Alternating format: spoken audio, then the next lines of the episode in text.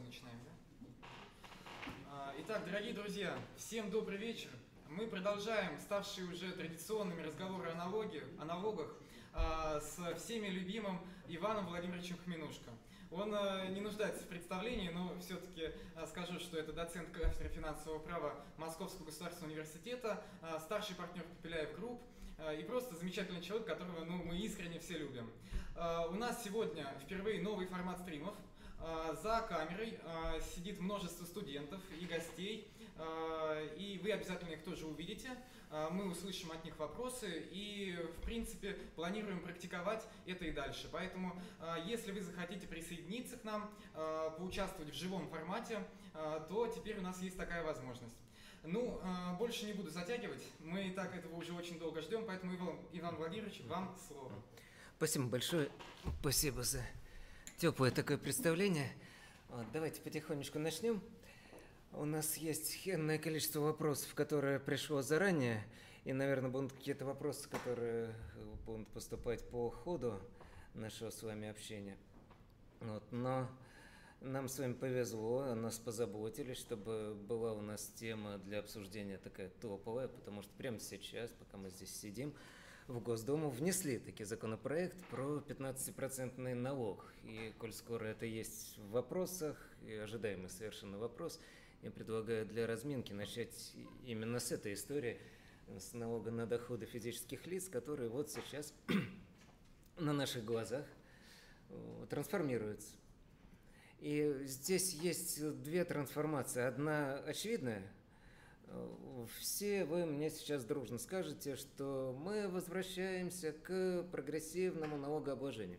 И будете правы, потому что да, в самом деле, когда ставка растет э, по мере роста налоговой базы, это давно известное прогрессивное налогообложение, э, давно обруганное, похваленное, и, в общем-то, все аргументы за и против уже надоели. А, Тем не менее, к этому моменту я предлагаю потом чуть-чуть вернуться, но у этого повышения налога есть другой аспект, более важный. А, Потому что когда новость только была озвучена э, на самом верху, что мы теперь помогаем детям и придется раскошелиться толстосумам, э, то у специалистов возник вопрос, что как это будет происходить технически.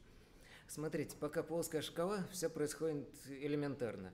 Вы получаете зарплату, ваш работодатель удерживает 13%, и все, больше никаких дополнительных действий не требуется. Поскольку с ростом базы ставка не изменится, то не надо считать совокупный доход. Мы, нам не интересно складывать все доходы лица в одну кучу и смотреть, сколько же он целиком зарабатывает, потому что от этого ничего не меняется. И если у человека несколько источников дохода, то обложение налогом у источника дает корректный результат. Каждый источник отщепил свои 13%, и эти 13% приехали в бюджет. А как, как только мы переходим к прогрессивному налогообложению от пропорционального, нам уже нужно понять, а вот человек, он перебрал эти 5 миллионов годового дохода или нет. В простой ситуации один человек, одна работа, никаких трудностей нет. Мы, мы знаем его зарплату, бухгалтерия может все посчитать, никаких трудностей нет. Чуть-чуть усложним задачу, один человек, две, две работы или два источника дохода, или человек работает, пишет статьи, получает гонорары, или человек вообще только пишет статьи, получает гонорары в самых разных э, изданиях, или человек работает и одновременно инвестирует, или он вообще бизнесмен, и у него огромное количество разных источников дохода. В этом случае надо как-то засечь тот счастливый момент, когда он превратится из э, малообеспеченного персонажа в буржуя, которого надо заставить раскошелиться. А это мы можем сделать только сложив все его доходы вместе. И, как вы помните, в прежние времена это доставляло массу хлопот. Ну, вот как раз вот э, люди, присутствующие в зале, я думаю, что не помните и не можете этого помнить, потому что вы тогда только рождались. Вот, а я помню, потому что каждое живое существо должно было подать налоговую декларацию. И в этой налоговой декларации заявить, либо, либо собрать весь свой совокупный доход из разных источников, посчитать и показать, Либо показать, что вот у меня один источник, и тем самым я как бы декларирую и гарантирую под уголовную ответственность, что у меня других никаких источников нет. И если я соврал, то меня можно наказывать. Будет ли то же самое сейчас? Ведь и даже в метро, вот каждый раз под э, апрель месяц, когда заканчивалась декларационная кампания, звучала социальная реклама, заплати налоги, спи спокойно, граждане, заканчивается срок. Знаете, таким вот голосом, как Левитан в свое время объявил, началась война. Так это что заканчивается срок, отведенный на подачу налоговых деклараций. И, кажется, сейчас заводят сирены, и все мы побежим в укрытие, кто еще не сдал декларации, и нас не выпустят, пока мы не заполним. И все эти декларации ложились мертвым грузом, потому что это был, чуть не сказал 19, это был 20 век, это была эра бумажных носителей и финансового контроля, приспособленного к бумажным носителям. Конечно, выборочно кто-то дергал эти декларации, кого-то там проверяли, кого-то не проверяли. Но на самом деле в основном проверка шла сдал-не сдал. Еще какие-то там санкции применялись, если человек не сдал декларацию, потому что это легко. А что там внутри, вот он что-то сдал, а что там внутри, их практически никто не проверял. Но сейчас все переменилось, и сегодня мы получили возможность прочесть пояснительную записку, э, где говорят, что смотрите, не связано теперь будет э, прогрессивное налогообложение с массовой декларационной кампанией. Как там сказано, налоговое администрирование Э, будет возложено на налоговые органы и не потребует от налогоплательщиков дополнительных усилий. Как это так? А, очень просто, хотя я до конца это не понимаю. Законопроект я успел почитать, он достаточно такой тяжелый и сложный, но основная идея там видна. Из-за того, что налоговая сейчас может свести информацию от всех э, наших налоговых агентов – причем это не нужно человеку, налоговому инспектору, сидеть и эту информацию ручками сводить. Эта информация сама сойдется. Просто вот э, база данных, э, налог, налог 3, она сама под каждый ИНН подтянет информацию о том, сколько человек ИНН такой-то получает доходов из различных источников. Это все соберется. Добавьте в этот компот информацию, которая получается из зарубежных источников – потому что есть информация о э, счетах за рубежом. Есть автоматический обмен информацией. В теории это позволяет подгружать, в общем-то, информацию и о зарубежных доходах российского резидента. Соответственно, налоговая любезно берет на себя труд посчитать совокупный доход человека и прислать ему уже готовое налоговое требование. Никаких деклараций не нужно, ничего, налоговая пришлет требование на доплату налога. Это может вполне произойти, когда каждый источник выплаты в отдельности видит только часть дохода, и у каждого источника сумма меньше 5 миллионов, а если всех сложить вместе, то получится больше 5 миллионов. Вот в этих случаях люди будут получать письма счастья и доплачивать налог. А, то есть э, новость в этой новости не в том, что вводится прогрессивное налогообложение. Это не особенно новость. Новостью скорее было то, что это до сих пор не произошло. Для меня было новостью каждый день, что это не случилось. Теперь это произошло. Вот. А настоящая новость в том, что мы видим э, появление налогов, которые вызваны к жизни новой системой контроля, новыми техническими мерами контроля. Ведь откуда взялся подоходный налог изначально? В XIX веке подоходный налог вводить не получалось. В XVIII его даже не, нельзя было помыслить. По одной причине – безграмотность населения и отсутствие письменной документации в бизнесе и отсутствие массовых систем бухгалтерского учета. Потом появляется массовая грамотность, непонятно, что первое, что второе, развитие бизнеса, повлекло необходимость уметь хотя бы посчитать, что ты заработал и как ты ведешь дело. Вот, либо массовая грамотность сопровождалась тоже ростом бизнеса. Но так или иначе, появились индустриальные предприятия, появились индустриальные рабочие – с четким учетом их зарплаты и стало возможным применять массовый подоходный налог, отличающийся массовой а, широкой, отличающийся широкой базой и широким кругом налогоплательщиков. Этот подоходный налог, он был рассчитан именно на индустриальное общество. И он очень плохо работал в обществе постиндустриальном, где появляется много самозанятых граждан, после чего мы видим интересный эксперимент с налогообложением самозанятых, автоматизированная система налогообложения, которая, в общем-то, от человека требует только заявиться, что он самозанятый, что он перешел на эту систему, и он свои доходы от оказания независимых услуг, личных услуг, начинает пропускать через эту систему, от него никаких интеллектуальных усилий по ведению налогового учета, исчислению налога не требуется вообще. За него все делает автоматика. Судя по всему, и здесь это реализовано будет именно так. То есть исчисление налога будет происходить с минимальным вмешательством человека. Я не очень понимаю, как будут корректироваться сложные случаи, когда человек получает доход, прошедший через вот такие вот источники, которые работают, э, сдают информацию налоговым органам. Вот. А как быть, если человек получает доход из иных источников, когда у него, ну, допустим, человек э, продал старую тачку и получил за нее наличными. Вот как, как в этом случае. И без этой продажи у него нет 5 миллионов, а с этой продажи он перебирает через 5 миллионов. Вот как быть, как в этом случае? Надо ему самостоятельно подавать декларацию, будет или нет?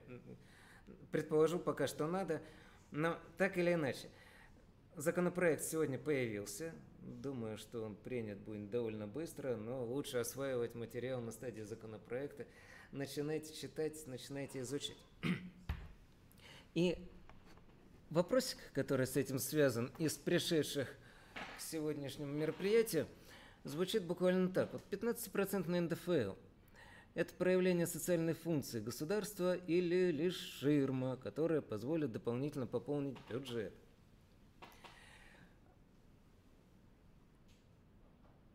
Давайте его немножечко реконструируем этот вопрос и взглянем, потому что это все оценочное суждение, там ширма, не ширма, это все оценочное суждение. Давайте все-таки перейдем, попробуем покрутить факты. Мы хотим сделать очень простую вещь, я думаю, что все дружно этого хотят, э, что э, люди с большим доходом, которые могут э, принести пользу обществу, чтобы они больше участвовали в несении бремени социально полезных затрат. Вот, и само, само по себе это справедливо и нормально. Но что для этого нужно сделать? Ведь на самом деле мы делаем не очень справедливую вещь, когда говорим, мы берем индивидуальное, отдельно взятое физическое лицо и смотрим, сколько доходов получает лично он. Мы забываем, что существует семейный кодекс, который возлагает на лиц, в общем-то, обязанность содержать иждивенцев. И у нас информация о том, что ИНН такой-то получает 5 миллионов, эта информация ни о чем.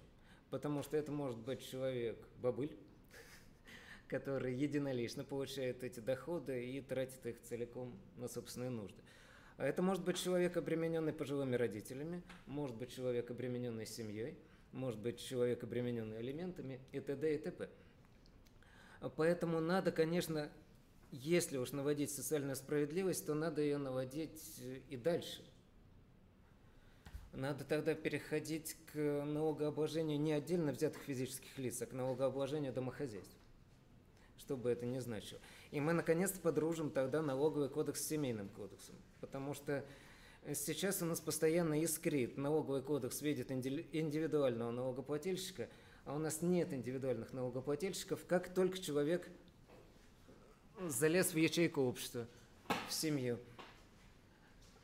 Человек продал акции, это он продал акции или семья продала акции?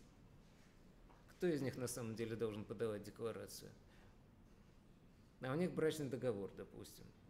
И, и из брачного договора следует, что это доход и мужа, и жены в равных долях. Ну, строго говоря, наверное, декларацию должен подавать не тот, кто продал акции, а оба человека и так далее. Там с ума можно сойти, на самом деле, если начинать это все усложнять.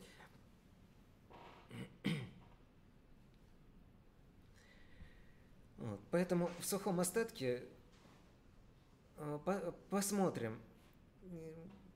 Не очень, конечно, дружит с бюджетным законодательством то, что придумали, что вот этот двухпроцентный довесок к стандартному НДФЛ, он будет идти на помощь больным детям. потому что бюджетное законодательство эту штуку пока еще не разрешает. У нас э, бюджет все-таки построен по принципу котла. У нас действует принцип совокупного покрытия всех расходов всеми доходами. Вот, но, э, но, с другой стороны, никто же не мешает сделать что? Что сейчас показано в пояснительной записке к этому законопроекту. А, Минфин примерно оценил поступление от этого довеска в 60 миллиардов рублей. Не очень много, но тем не менее. И в том проекте федерального бюджета, который то ли вчера, то ли сегодня был утвержден, пока еще не думаю, пока еще только правительством, есть отдельная статья, как раз таки расходы на лечение детей, как раз те самые 60 миллиардов. То есть, в принципе, там нет вот такой механической связи, которая есть в случае фондов внутри бюджета или вне бюджетных фондов, где установлена механическая связь между доходом и бюджетным расходом. Вот. Но на уровне такой ментальной эта связь есть, что мы видим, что Минфин примерно вот так вот оценивает эти поступления и пропорционально им предусматривает в бюджете расходную статью. Поэтому тут совсем уж так бросаться словами, что это какая-то ширма, ну, слушайте, ну, тогда можно договориться до того, что вообще любая социальная функция – это ширма, которая позволяет собирать налоги. Конечно, под под соусом помощи детям налогоплательщики раскошелятся охотнее. Это еще Остап Бендер проходил. Мы только помогаем детям. Вот. Стилистически мне эта перекличка не нравится. Ну ладно, поглядим.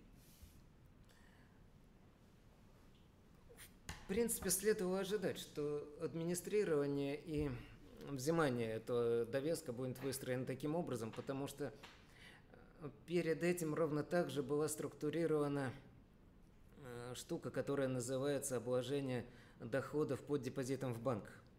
Там тоже ведь сделана такая конструкция, что э, доходы от депозитных счетов в банках, от вкладов, будут теперь облагаться по обычной ставке 13%, ну если они под, сейчас теперь уже в новых реалиях не загремят в совокупном доходе под 15%. Вот, но сами по себе они обложатся не по какой, не по повышенной ставке, по обычной. Вот, но это будет делать не налогоплательщик сам по декларации. Это не будет делать банк как налоговый агент. Это делать будет почему-то налоговый орган. Вот, в этом случае возложено на налоговый орган. Он посчитает, превышает ли лимит этот процентный доход, там определенные лимиты сделаны – я вам скажу, что если вы согласитесь на депозит под 1% в рублях, то налог с вас удерживать не будут.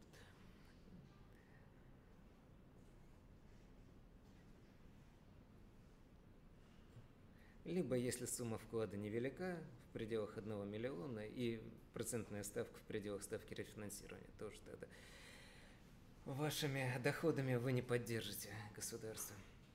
Вот. Но так или иначе, вот этот механизм, он уже один раз был продемонстрирован, что он есть, вот второй раз он э, применен к 15% ставке. Будем смотреть, как это будет работать. Так, а вот тот вопрос, который у нас в списке сегодня первый, он меня вообще удивляет, потому что если, есть ли в нем вопрос – как вы считаете, IT-маневр будет способствовать развитию данной отрасли или наоборот приведет к снижению активности?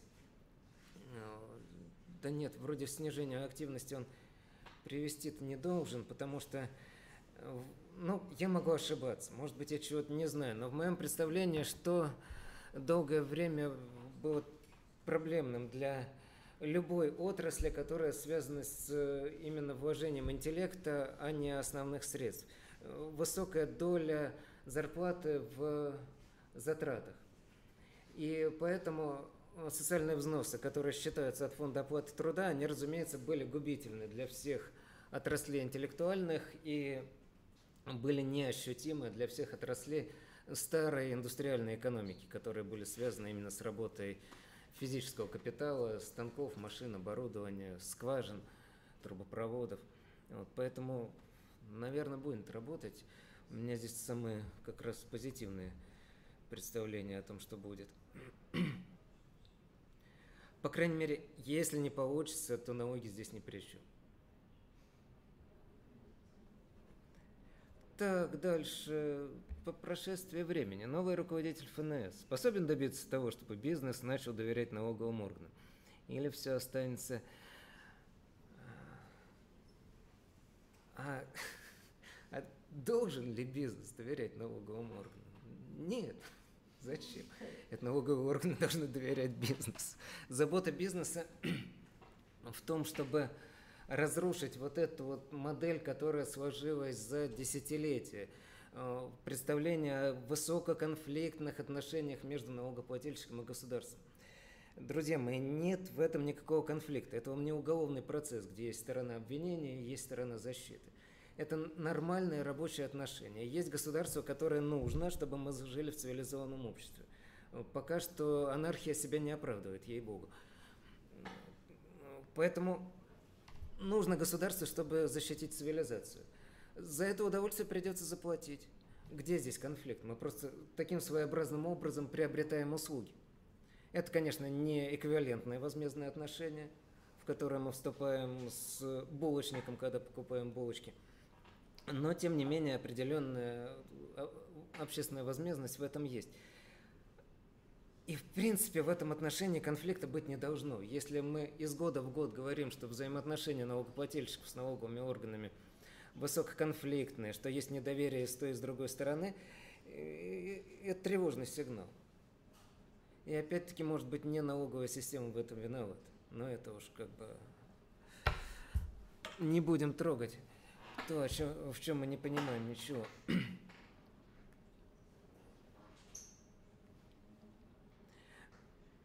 Поэтому, есть ли со стороны именно налоговых органов глубочайшее недоверие к налогоплательщикам? Есть.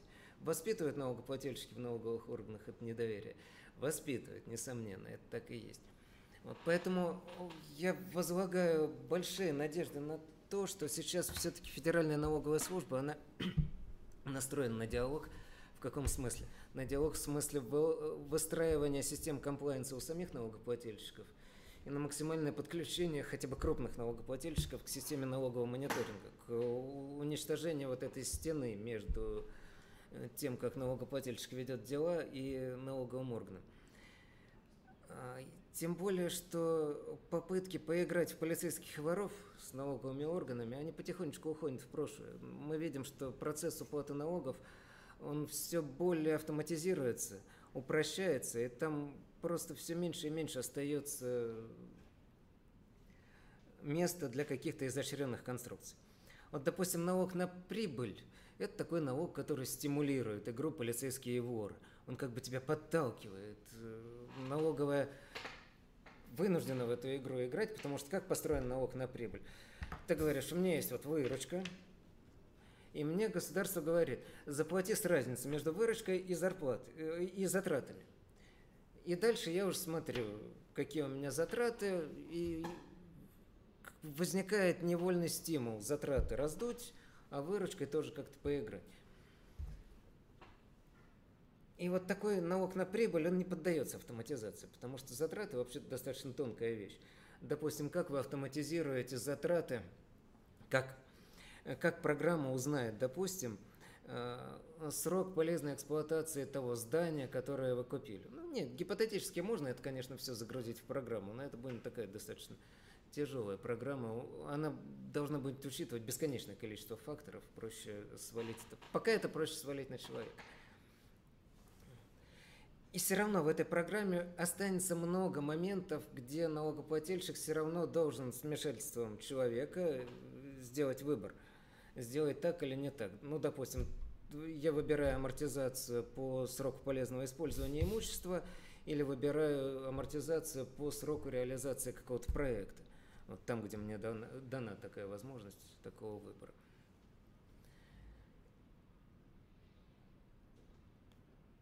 Поэтому налог на прибыль, он... вот смотрите, сколько, 30 э, с середины 90-х годов. Ну, я думаю, смело можно говорить о 30 годах жесткой монетарной политики в Российской Федерации. Ценой жесточайших лишений. Жесткая монетарная политика, срезание инфляции с гиперинфляции до инфляции, которая измеряется там 4-6% в год. И, судя по всему, это похоже на правду. 30 лет на это все ушло. На то, чтобы перестать покрывать бюджетный дефицит за счет печатания денег, сделать деньги нормальными, а не деревянными. И, о чудо, как только ты не используешь печатный станок как средство покрытия бюджетного дефицита, сразу деньги начинают функционировать нормально. Примерно количество денег в обороте соответствует спросу на деньги. Деньги не обесцениваются слишком быстро. И все, они признаны оборотом. Ну, конечно, они по-прежнему не признаны как средство международных расчетов, но тем не менее внутри страны на огромном внутреннем рынке рубль прекрасно функционирует. Я бы не сказал, что здесь есть хоть малейшая заслуга валютного регулирования и валютного контроля. Поэтому, если мы его отменим, никто не заметит. Просто несколько сот человек потеряют работу, но найдут другую. А сколько судов разгрузится. Ведь представьте, в суды приходят э, люди спорить. Они заняты каким увлекательным спором? Почта России, огромная почта России, нанимает почтальонов и э, платит им зарплату. Иногда эти почтальоны – это гастарбайтеры. Это люди, приехавшие из ближнего зарубежья, которые еще не стали валютными резидентами с точки зрения нашего довольно жесткого валютного законодательства. И по букве нашего закона валютные операции между резидентом и нерезидентом проводятся только через уполномоченные банки. То есть выплатить 10 тысяч рублей в месяц зарплаты гастарбайтеру надо через банк, который откусит от этой без того маленькой суммы 500 рублей комиссии. И второй раз откусит, когда человек попробует эти деньги снять в банкомате. Понудить открыть счет в банке нельзя. Больше того, это приводит к таким издержкам, что человек будет получать зарплату довольно сильно обгрызенную. И возникает коллизия. С одной стороны, ты не можешь своих э, малооплачиваемых сотрудников заставить открывать счета в банке. С другой стороны, тебе говорят, ты не можешь выдать им зарплату наличными, потому что нарушишь валютное законодательство. Им платили зарплату наличными. И вы представляете, каждый случай выплаты зарплаты – это протокол, постановление привлечение организации к административной ответственности за, нарушение валютного законодательства. Тра-та-та. То есть целый налоговый отдел сидит в налоговой на валютном контроле и э, штампует эти протоколы. Потом целый зам начальника налоговой инспекции должен сидеть, рассматривать эти постановления, вот так тоже пачками. Потом это все плавно переезжает в суд. А дальше как получится, потому что половина судов верует в догмат о том, что использование рубля в качестве средства расчетов на территории Российской Федерации не является валютной операцией. Вот, и говорит, идите с миром, вы не согрешили.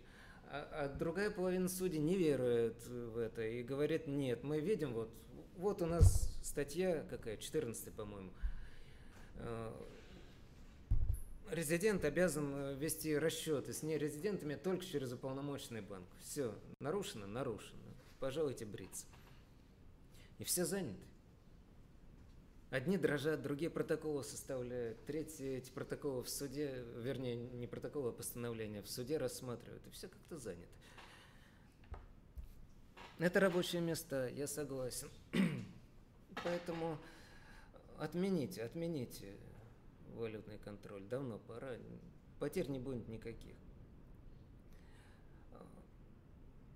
На экзамене сегодня лицо, желающее поступить в аспирантуру, говорит, когда рассказывает, зачем нужен валютный контроль, невинный такой вопрос, так какова цель валютного регулирования валютного контроля? Ну и человек искренне совершенно Э, не подозревая подвоха, отвечает, что ну какая цель, она очевидна, чтобы больше валюты приходило в страну и чтобы валюту не вывозили.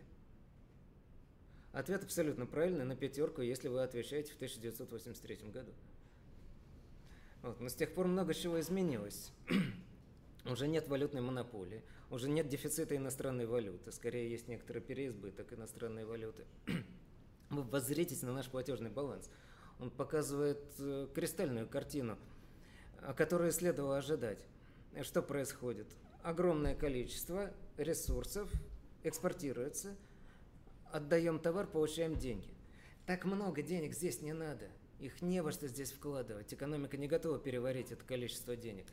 Если эти деньги останутся здесь, они разгонят инфляцию, потому что экспортер придет в свой банк и скажет, о, я хочу что-нибудь здесь поинвестировать или купить, поэтому банк, поменяй мне вот эти вот зеленые доллары, поменяй на рубли. Банк пойдет в центральный банк и скажет, «Э, продай мне рубли. Центральный банк говорит, у меня нет рублей, а продай. Лезет вверх курс национальной валюты, национальная валюта укрепляется, у Центрального банка сдают нервы, он нажимает на кнопку на печатном станке «Берите рубли, сколько вам заблагорассудится». Запустился механизм инфляции. Зная, понимая это, умные люди что сделали? Они еще в начале 2000-х, к седьмому году, снесли все ограничения на вывоз капитала. И у нас платежный баланс выглядит так, как он, в общем-то, и выглядит в силу объективных экономических условий – избыток денег, который пришел сюда как валютная выручка экспортеров, улетел обратно как вывоз капитала. Никаких юридических препятствий для вывоза капитала больше нет с 2007 года. Они просто вот юридически, легально, законно были отменены. Поэтому валютное регулирование, если его отменить, оно не приведет к тому, что станет больше вывоз капитала. Потому что вывоз капитала действующим валютным регулированием не ограничивается. Больше того, вывоз капитала при некоторых обстоятельствах оказывается вещью благотворной мы не всегда можем просчитать, что нам сейчас лучше. Больше денег сюда заводить, меньше денег сюда заводить, больше денег вывозить, больше денег завозить. Не знаем, черт его знает. Это экономисты знают. И то самые умные из них признаются, что это посчитать невозможно. Поэтому э, каких-то больших бед от постепенного смягчения валютного регулирования я не жду. Все будет нормально. Другой вопрос, что мы там проглядели другую беду. Мы же боремся за смягчение валютного регулирования. И, и если бы это была просто вот такая, знаете, перманентная борьба, что ты чего-то там лялякаешь, тебе говорят, да, идея любопытная, но очень смелая, ну и слава богу, как поговорили и разошлись. Но иногда слышат, иногда пытаются что-то сделать в этом направлении отменили репатриацию э, выручки экспортеров в рублях. Но, во-первых, когда ее вводили году так это к 96-м, уже тогда было большое изумление, а зачем вообще вводить репатриацию рублевой выручки, зачем репатриировать сюда рубли? Э, какой смысл? Если кто-то ухитрился найти применение рублям за рубежом, так ему надо орден давать, что он делает нашу валюту э, мировыми деньгами. Вот. Ну ладно, репатриацию тогда ввели, в том числе для рублевой выручки. Сейчас ее потихоньку отменяют. Но заметьте, как ее отменили. А, там теперь сказано, резидент, экспортер, если ты имеешь право не репатриировать рубли в Российскую Федерацию, а, ты все равно должен эту выручку получить. Просто можешь ее зачислить не на счет в Российской Федерации, а на счет в уполномоч... Ой, тьфу, в зарубежном банке либо получить ее не деньгами, а любым другим способом. То есть, если ты номинировал контракт в валюте, то ты не обязательно эту валюту загоняешь сюда на счет в уполномоченном банке, а у тебя появляется там свобода выбора. Ты можешь рубли оставить на зарубежном счете или сделать то, о чем мы все мечтали, сделать наконец-то зачет. Немножечко использовать причитающуюся тебе выручку для зачета по своим зарубежным обязательствам. Если кому-то эти твои рублевые обязательства годятся для зачета. Но что теперь написано в обязанностях резидента? Что резидент теперь по-прежнему отвечает, как он отвечал за репатриацию, так он отвечает за исполнение контракта иным способом. Вот вопрос, а нафига? Зачем мы говорим, что ты отвечаешь всей суммой контракта за неисполнение обязательства твоим контрагентом? Зачем? Какого дьявола? Чего мы хотим достичь? Когда нам говорят, ввози сюда экспортную выручку, это хотя бы где-то на каком-то уровне коммунистическом понятно что ты распродаешь ресурсы страны, хотя бы ввези сюда иностранную валюту. И если ты воспитан в Советском Союзе, ты понимаешь, что да, вот молодая Советская Республика, она все время испытывает дефицит иностранной валюты и вынуждена распродавать свои, э, свое золото, хлеб и нефть, чтобы получить эту иностранную валюту. Вот в этой парадигме да. Хотя бы понятно, зачем. Но если ты уже разрешил не завозить эту валюту сюда, в Россию, если ты разрешил вывозить капитал, ну зачем ты продолжаешь штрафовать этих несчастных экспортеров за коммерческую неудачу?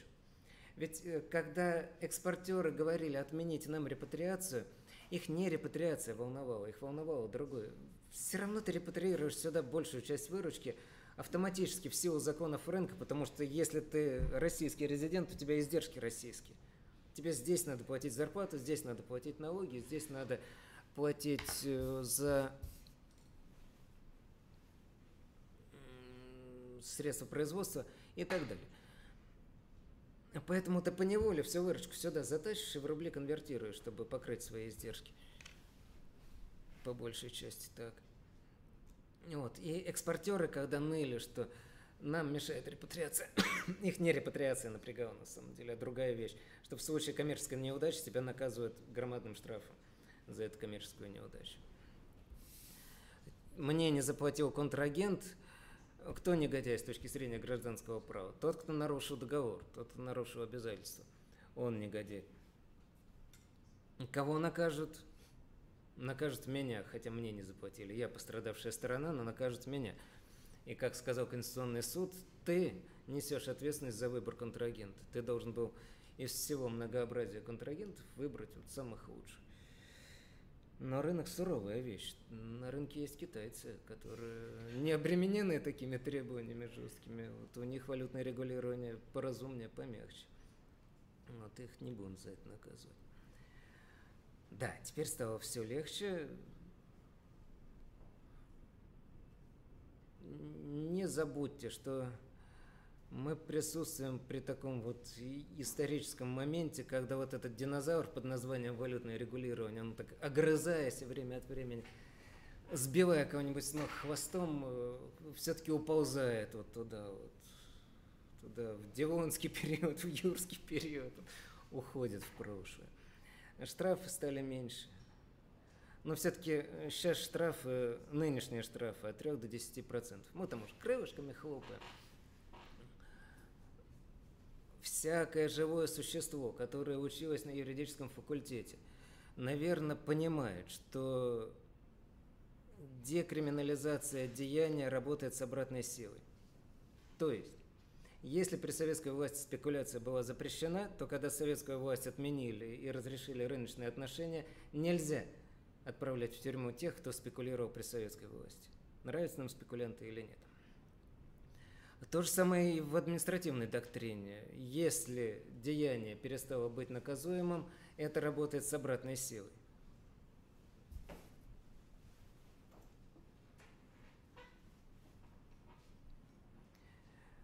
А, давайте посмотрим, верит ли в это кто-нибудь из правоприменителей. Нет, конечно. Нет. Ни один суд, включая Конституционный, в это дело не верит.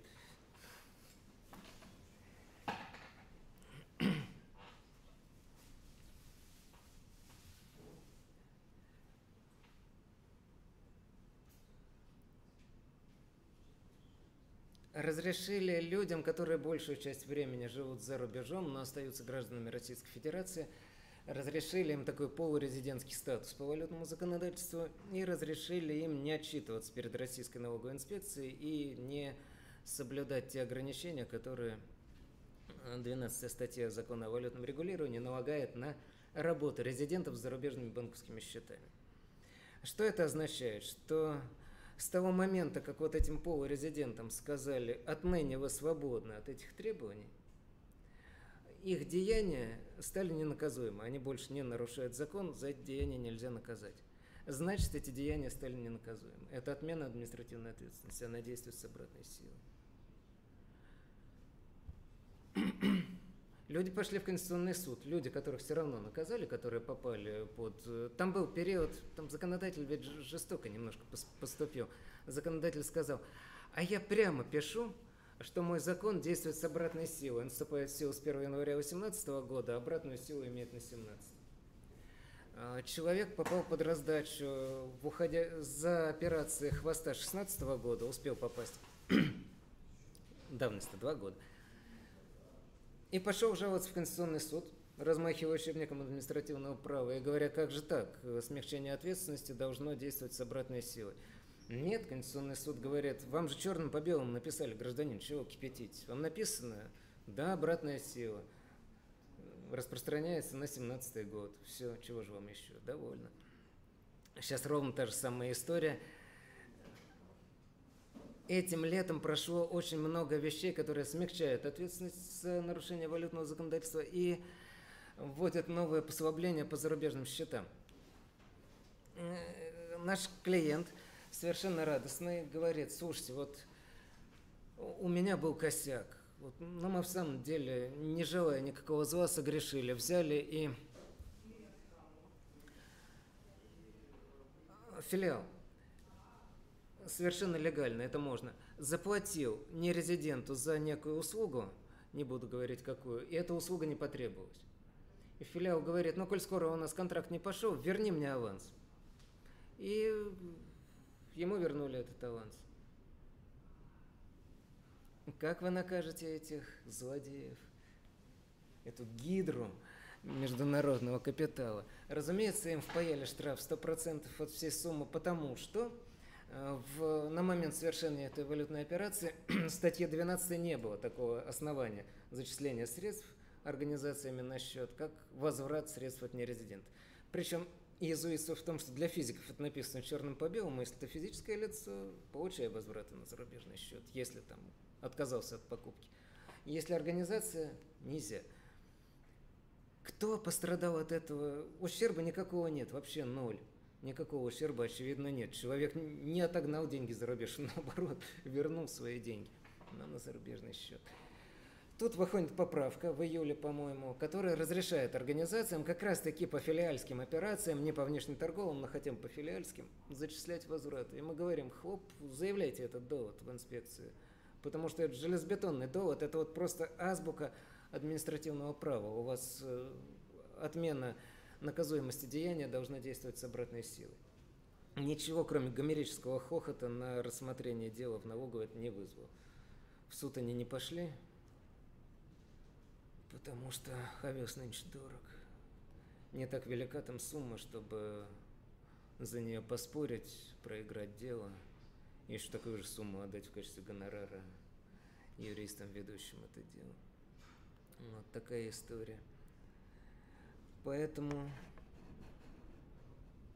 если вам кажется, что учебник написан скучно, то имейте в виду в учебнике очень серьезные вещи, в учебнике «Живая жизнь», больше того, учебник – это оружие. А то, что это оружие, это значит, это не волшебная палочка, это именно оружие. Чтобы победить, придется бороться.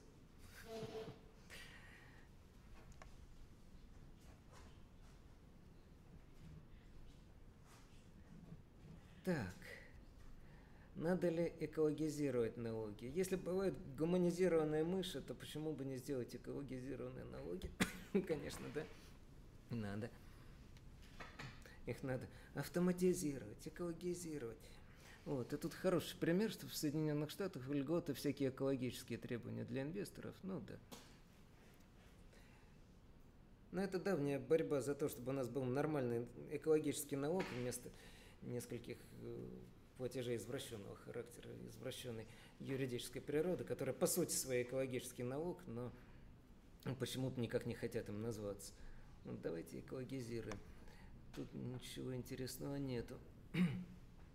Я пытаюсь понять, сколько времени, не понимаю. Ага, хорошо. Во. Батюшки, какой вопрос?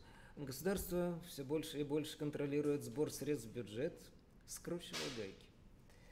Нет, оно их не скручивает, оно их закручивает. Планируется ли, на ваш взгляд, такой же контроль за расходованием бюджетных средств? А, Счетная палата выявила нарушение на 50 миллиардов рублей, есть ли планы по открытию магистратуры по бюджетному праву. Видите, как чудесно увязали одно с другим. Я вам скажу, такие есть.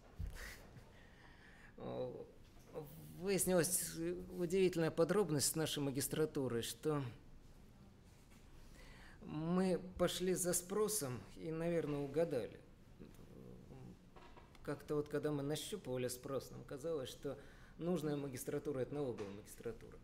Вот, а сейчас есть ощущение, что как-то налоги потихонечку они автоматизируются. С одной стороны, много специалистов, с другой стороны, упрощение, техническое усложнение при юридическом упрощении налогообложения, оно приводит к тому, что скоро налоговые специалисты, они будут как те самые инженеры, что налоговых специалистов будут посылать копать картошку, посылать собирать капусту, но вряд ли они смогут найти работу по специальности. А с другой стороны, финансовое право, как большое финансовое право, оно никуда не делось и становится нужнее каждый раз. Э, вот эта несчастная эпидемия, это же не только эпидемия вируса, это же еще и эпидемия бюджетной помощи. Государство все больше забирает деньги у одних и отдает деньги другим. Поэтому то, что раньше было такой экзотикой, когда нужна в самом деле работа не счетовода, а работа специалиста, юриста по бюджетным вопросам, это из экзотики становится повседневностью. Потому что раньше мы говорили, ну, что такое, в общем-то, бюджетное право? Это такая счетоводческая вещь, которая объясняет, что вот есть бюджет, как план расходов, вот есть сметы, вот любой бухгалтер, который специализируется на бюджетном учете, у него есть формочка, как эту смету составить. Он ее составит. Главный распорядитель соберет все эти сметы в реестрик, отгрузит их в Минфин. Минфин это все соберет в сводную бюджетную роспись. Там для юриспруденции места было мало.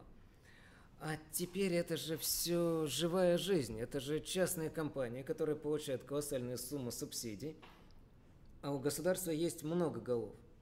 Государство в отношениях с бизнесом это такая многоголовая гидра – и есть э, добродушные щупальца, которые размахивают грантами и говорят, берите, берите, берите, мы специально вам даем, чтобы вы процвели. А есть такие хмурые щупальца, которые говорят, ага, вор взял бюджетные средства и потратил их нецелевым образом. Неважно, не как вы их потратили. Уже сам факт, что вы потратили бюджетные деньги, вместо того, чтобы взять, то есть как вы должны с точки зрения вот, контролирующего органа поступить?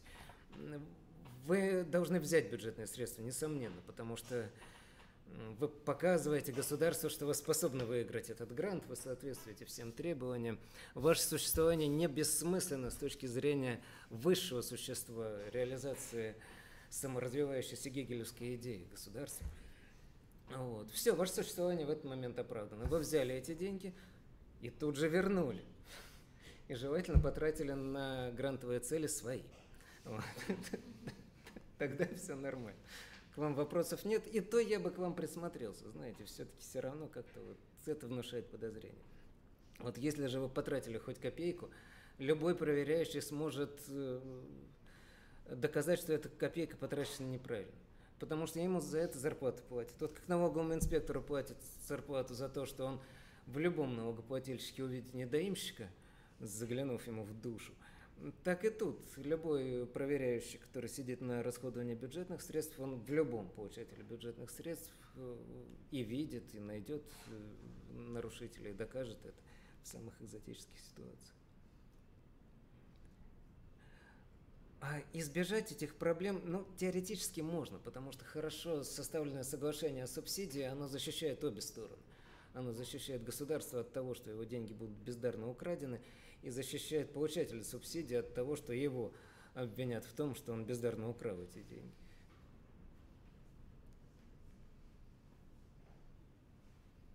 Ну, как вот по-дурацки можно написать соглашение о получении субсидий? У вас больница, вы хотите купить оборудование, государство вам деньги на это оборудование дает. Вы написали себе в соглашении, что субсидия дается на приобретение оборудования – забыв совсем, что к оборудованию должен прилагаться еще человек, который умеет на нем работать. Вы этого человека нанимаете, вы часть денег от оборудования отщепляете на зарплату инженеров, обслуживающих это оборудование, не врачей, инженеров-наладчиков, и на расходные материалы, потому что без расходных материалов, без услуг по наладке не будет сложная техника работать. К вам потом приходит условное контрольно-ревизионное управление, не будем говорить какое – и говорят, стоп, но вы потратили субсидию нецелевым образом, потому что у вас субсидия на закупку техники, а вы половину потратили на закупку техники, а остальную половину на ее пуск в эксплуатацию.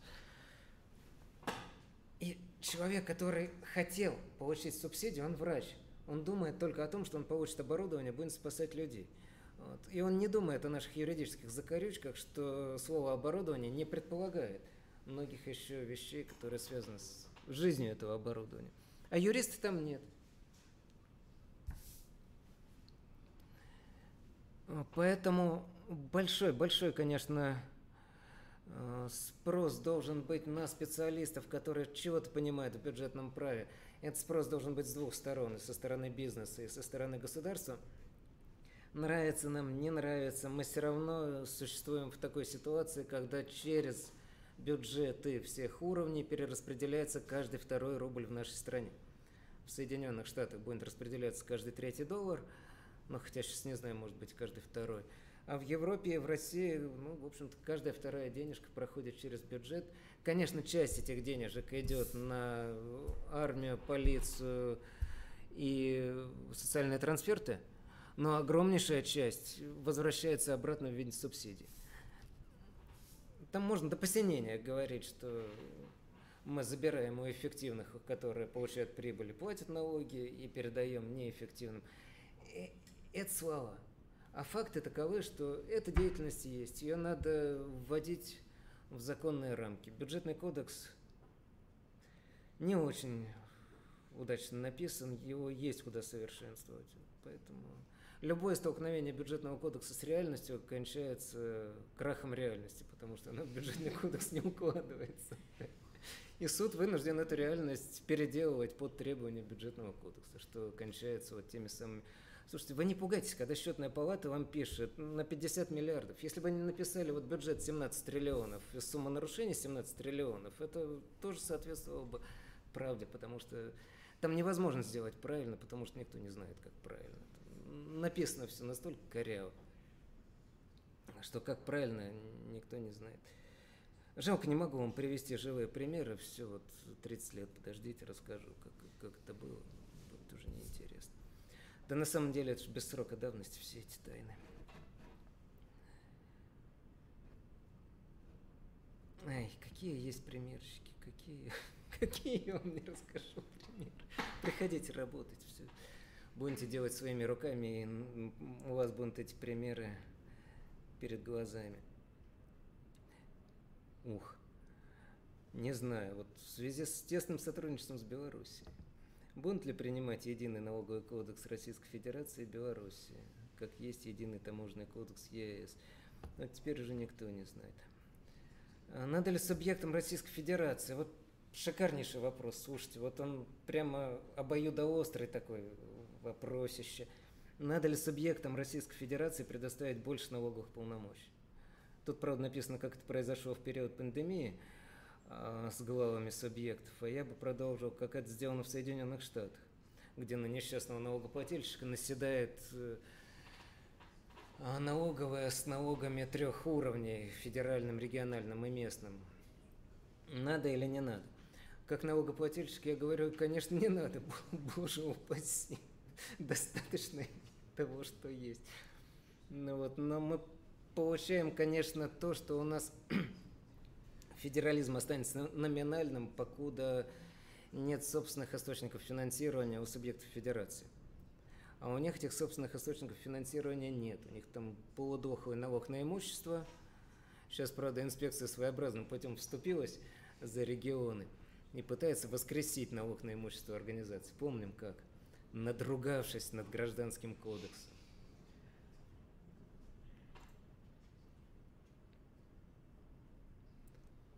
Как только. Не, умные люди понимали, что так оно и будет, но они не верили даже себе.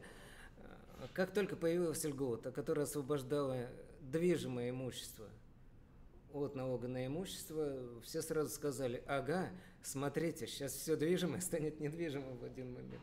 И так оно и произошло. У нас связь с землей обрело все. То есть любой зазевавшийся работник, который в конце смены не оторвался от станка, он тоже становится частью машины. и стоимость работника будет теперь частью единого имущественного недвижимого комплекса под названием завод. Я, конечно, преувеличиваю, но иногда это выглядит именно таким образом.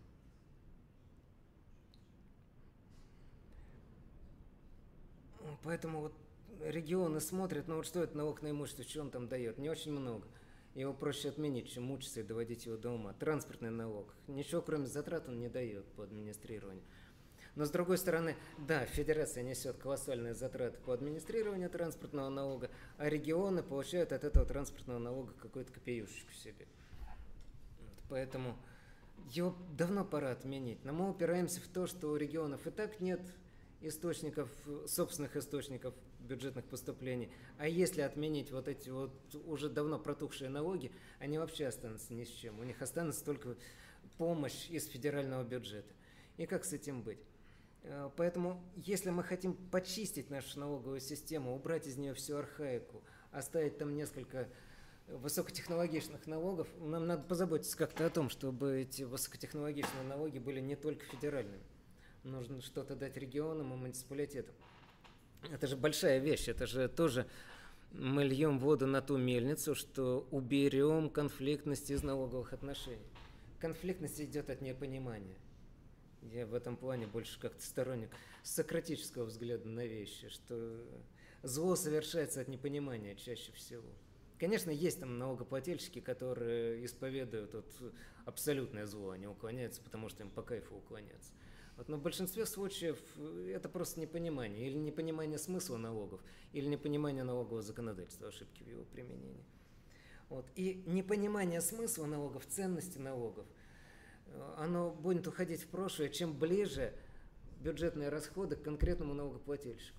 Когда человек платит высокие налоги, но понимает, что за эти налоги он вот здесь вот у себя на земле получает какие-то благо, что его, о чудо, он 12 ночи прошел на, по улице и пришел домой с кошельком. Со своим.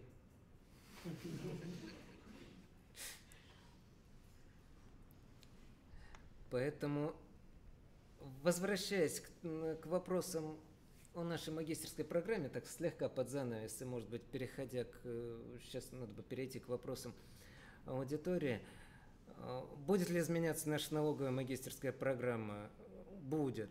Ей-богу, вот это лучшее, что мы с ней можем сделать, что как только мы почувствовали, что мы сделали классную программу, мы ее тут же будем менять, потому что иначе мы отольемся в бронзе или в граните, и грош нам будет всем цена. Будем ли мы делать финансовую правовую программу? Будем. Бог даст, будем, если нас, конечно, не разгонят всех чертовой матери. Вот. Но хочется верить, что это все будет, потому что, ребята, мы занимаемся ерундой. Мы сейчас отладили налоговую систему, это значит, мы все с вами в виде этих донаид, которые наполняли водой бездонную бочку. Мы все помогаем наполнять водой бездонную бочку. Бюджет как решето, мы его наполняем, но очень слабо отрегулировано, конечно, расходование бюджетных средств куда оно все рассасывается, не очень понятно. Богатая страна, страна наша обильная, порядка лишь в ней нет. Так, ну что, может быть, попробуем с аудиторией поработать, да.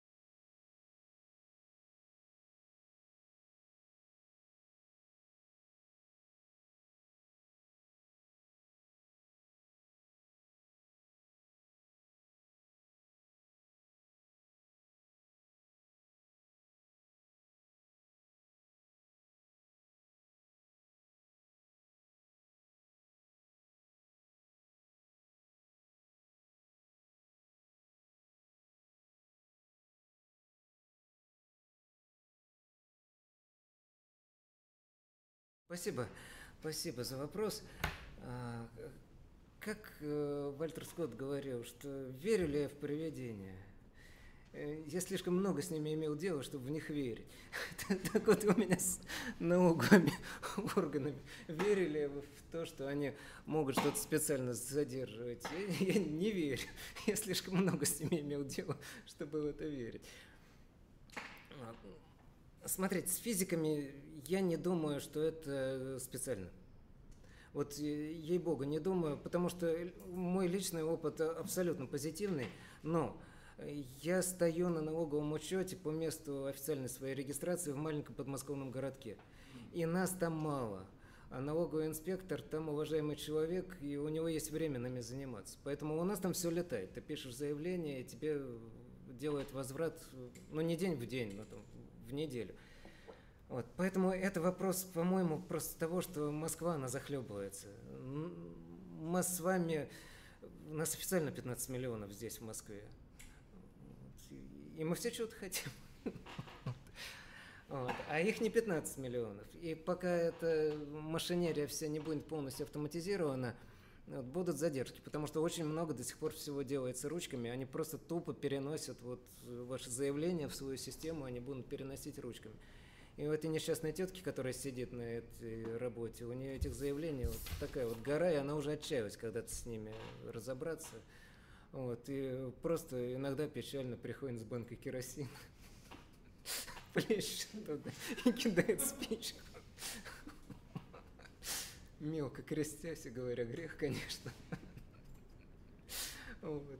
вот, поэтому с физическими лицами э, у нас много клиентов физических лиц, и вот нет ощущения какой-то злонамеренности. По юридическим лицам Э, там, мне кажется, там есть совершенно точно, что да, там подтормаживает возврат. Если у, у организации много налогов к возврату, это критерий подозрительной операции, это будут подтормаживать, эту организацию будет проверять, проверять, проверять, проверять. Вот к физикам гораздо лояльнее отношение, чем к организациям. И иногда открытым текстом говорят, что мы понимаем, что у вас есть основания потребовать вот эту сумму к возврату, но вот ну поймите нас, нас снимут голову. Начальник будет говорить, меня просто уволят, если я вам сейчас эту сумму э, возмещу. Поэтому давайте в суд, а там как суд решит. Я вам вот написал, почему вы можете быть неправы, а там идите в суд. А суд скажет, нет оснований не доверять государственному органу.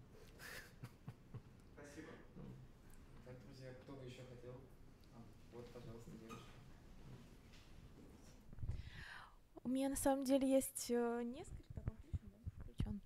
У меня есть несколько вопросов, и налоговые, и не налоговые. Начну с налогового. Вот э, на фоне того, что сейчас идет пересмотр налоговых соглашений России с разными странами, по Кипру уже протокол подписали, с Мальтой договорились, сейчас там Швейцарии, по-моему, еще не отправили, да, ну, то есть это будет целая череда.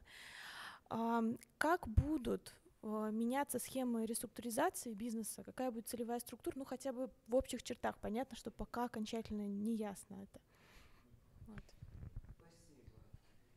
Любопытно. У меня два ответа. Я начну с первого, самого правильного. Не знаю.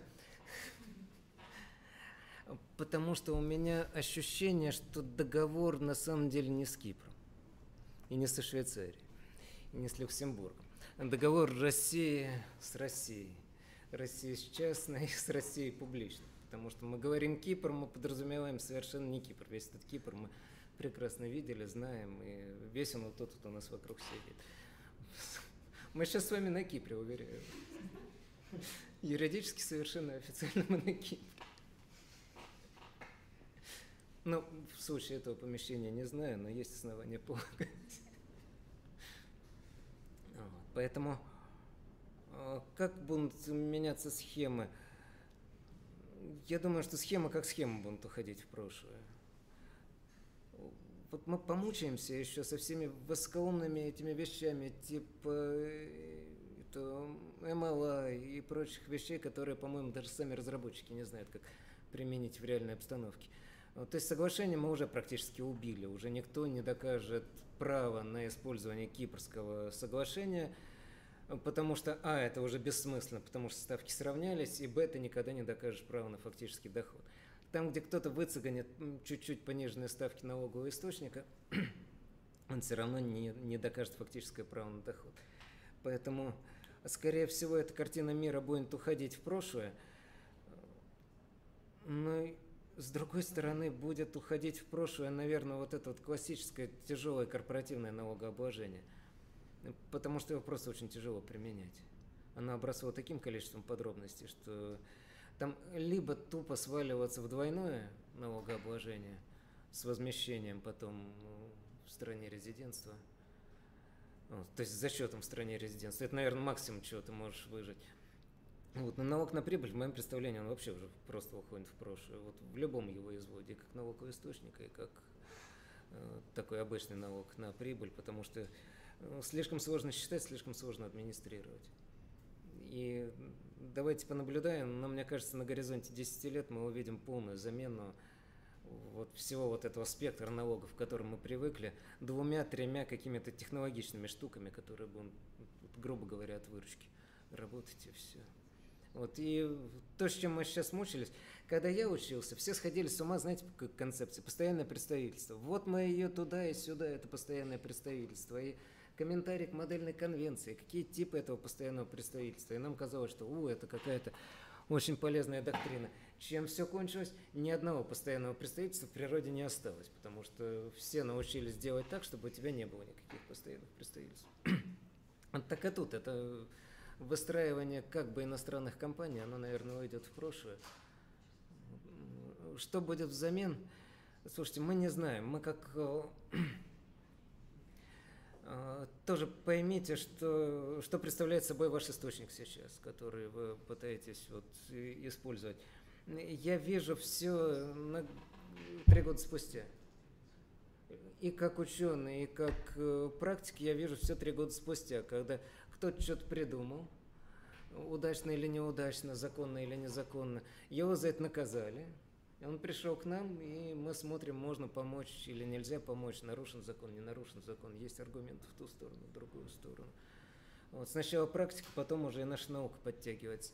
И на фоне всего этого лично я начинаю утрачивать веру в юридическую науку на всех этажах, которые ниже теории государства и права, потому что я вижу, что там науки нет. Там сначала что-то случается в реальной жизни, а потом мы, наука, объяснили, почему так и должно было быть. Ну, поэтому что, мы только вот э, облекаем практику в более или менее э, привычные нам формы. То есть, когда практика выработает новый налог, мы его с удовольствием разложим на элементы и скажем, о, налог на профессиональный доход появился. Какая интересная штука. Вот, вот у него субъект, вот объект, вот у него предмет налогообложения, а вот ставка. Замечательная научная деятельность, но в принципе, если вы захотите написать на эту тему диссертацию, вы ее легко защитите, потому что, да, вы впервые в истории человечества разложите налог на профессиональный доход на элемент. Работа будет абсолютно бесполезная, но безупречная. Вот, если ее еще стилистически выдержать, то Вот, и э, что придет взамен, я не знаю, потому что будет ли это вот такой замкнутый национальный бизнес больше развиваться, который мы видим там на китайском примере, наверное, да. То есть мы просто забудем это вот как страшный сон, что мы говорим Кипр, подразумеваем Россию. Что у меня, слушайте, ну ферму в Рязанской губернии структурируют через Кипр и Джерси, ну куда уже дальше идти? Хрюшка, вот это вот она структурирована и владеется через несколько офшоров.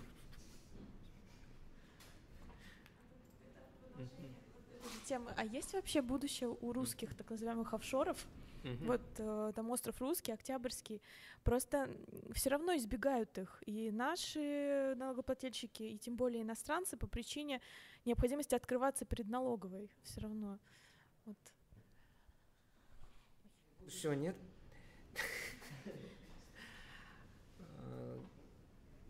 Слушайте, можно побуду скептиком немножко?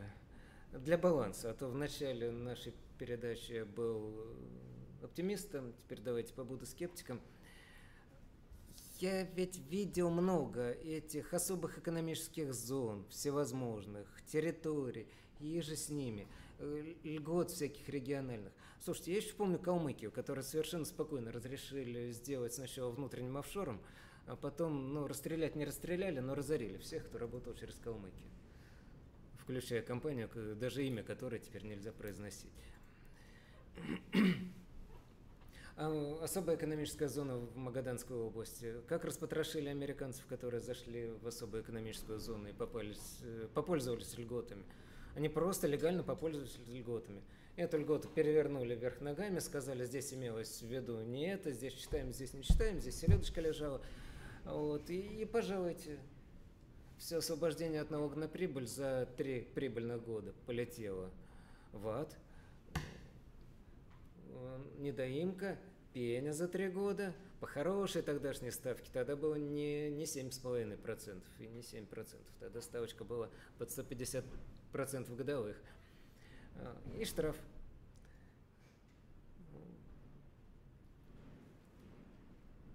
И штраф тогда еще был не такой, как сейчас, как следует были штрафы. Не 20% от недоимки, а 100% от базы.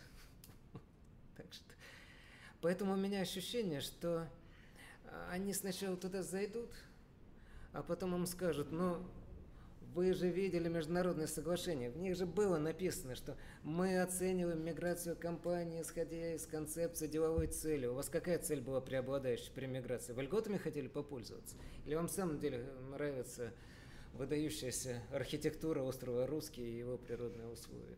а также те экономические возможности, которые он предоставляет. Да нет, конечно, за льготами налоговыми туда пошли. Но вот и все, это 54.1 в чистом виде. Поэтому одумайтесь. Одумайтесь, прежде чем увидите старую Москву без санкций соответствующих органов.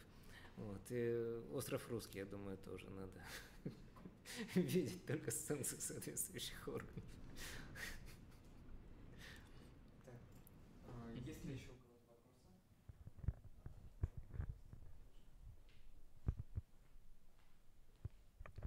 Иван Владимирович, у меня появился такой вопрос. Как можно обезопасить себя в отношениях с контрагентами? Гусар молчать.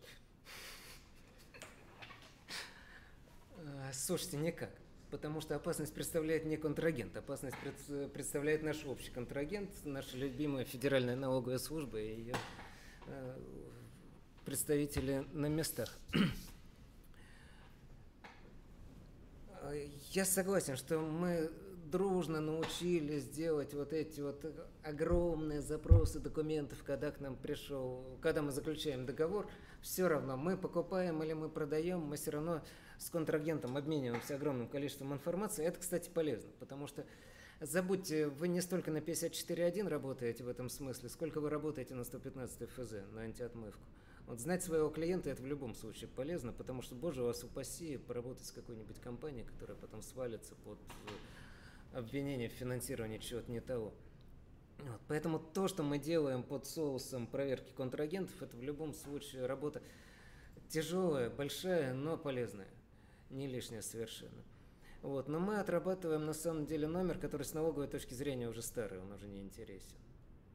Потому что ведь возня с контрагентами возникла из-за фиктивных затрат и фиктивного НДС возмещения, в первую очередь из-за фиктивного НДС возмещения. Тема с фиктивным НДС возмещением потихоньку уходит в прошлое, потому что система АСК НДС-2, она выхватывает очень быстро счета фактуры, которые идут от э, неисправных контрагентов или от посредников между совсем уж неисправными контрагентами и вами. Это все подсвечивается. И такие фирмы-однодневки, они стали уходить с рынка довольно быстро. Если раньше однодневка, ничего себе, это была однодневка. Иная однодневка работала лет пять, пока сгорала в адском пламени. Вот. А, а сейчас однодневки становятся в самом деле однодневки. Цена бомжа растет. То есть, ну где вы будете находить все новых и новых ЗИЦ-председателей, все новых и новых бомжей для однодневок? И есть ощущение, что этот способ ухода от налогов, он благодаря вот той самой автоматизации, которую я постоянно поминаю сегодня в СУЕ, вот, он уходит в прошлое.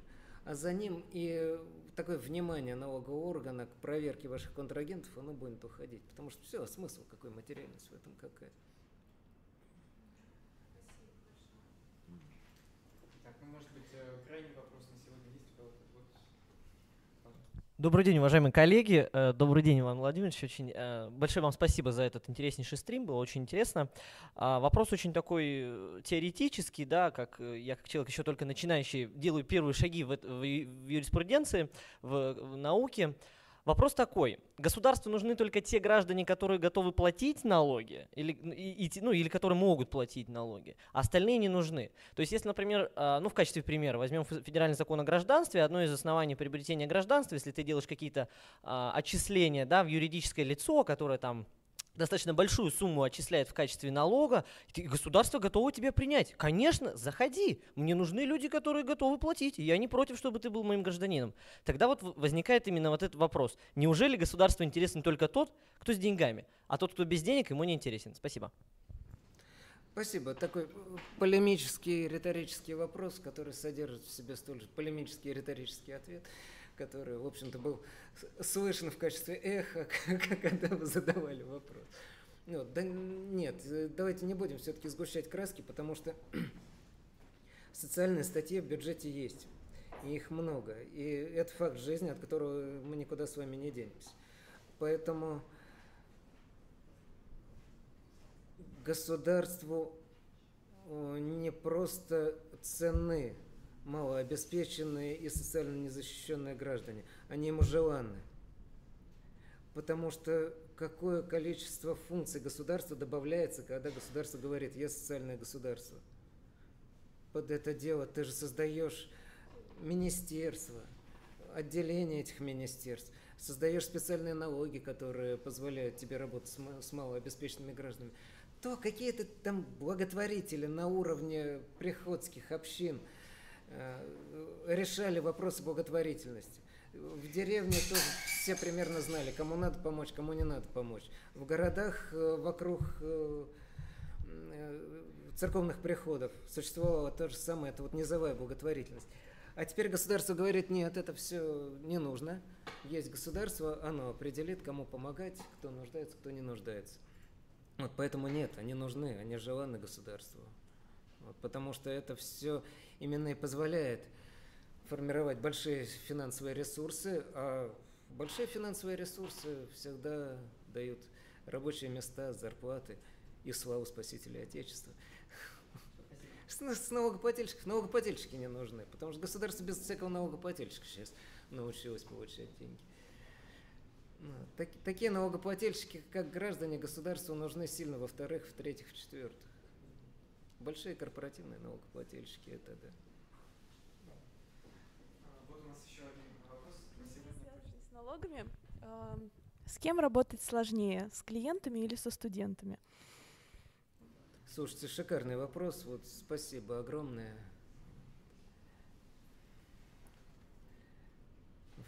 Вы меня загнали на дерево. Я буду жалобно мяукать. Вот реально загнали на дерево, и можете увидеть, как я мечусь и мяукаю. Вот, потому что свои сложности есть и там, и там. И Едва ли со студентами не посложнее даже, да. Н- не могу объяснить это рационально, но это действительно так.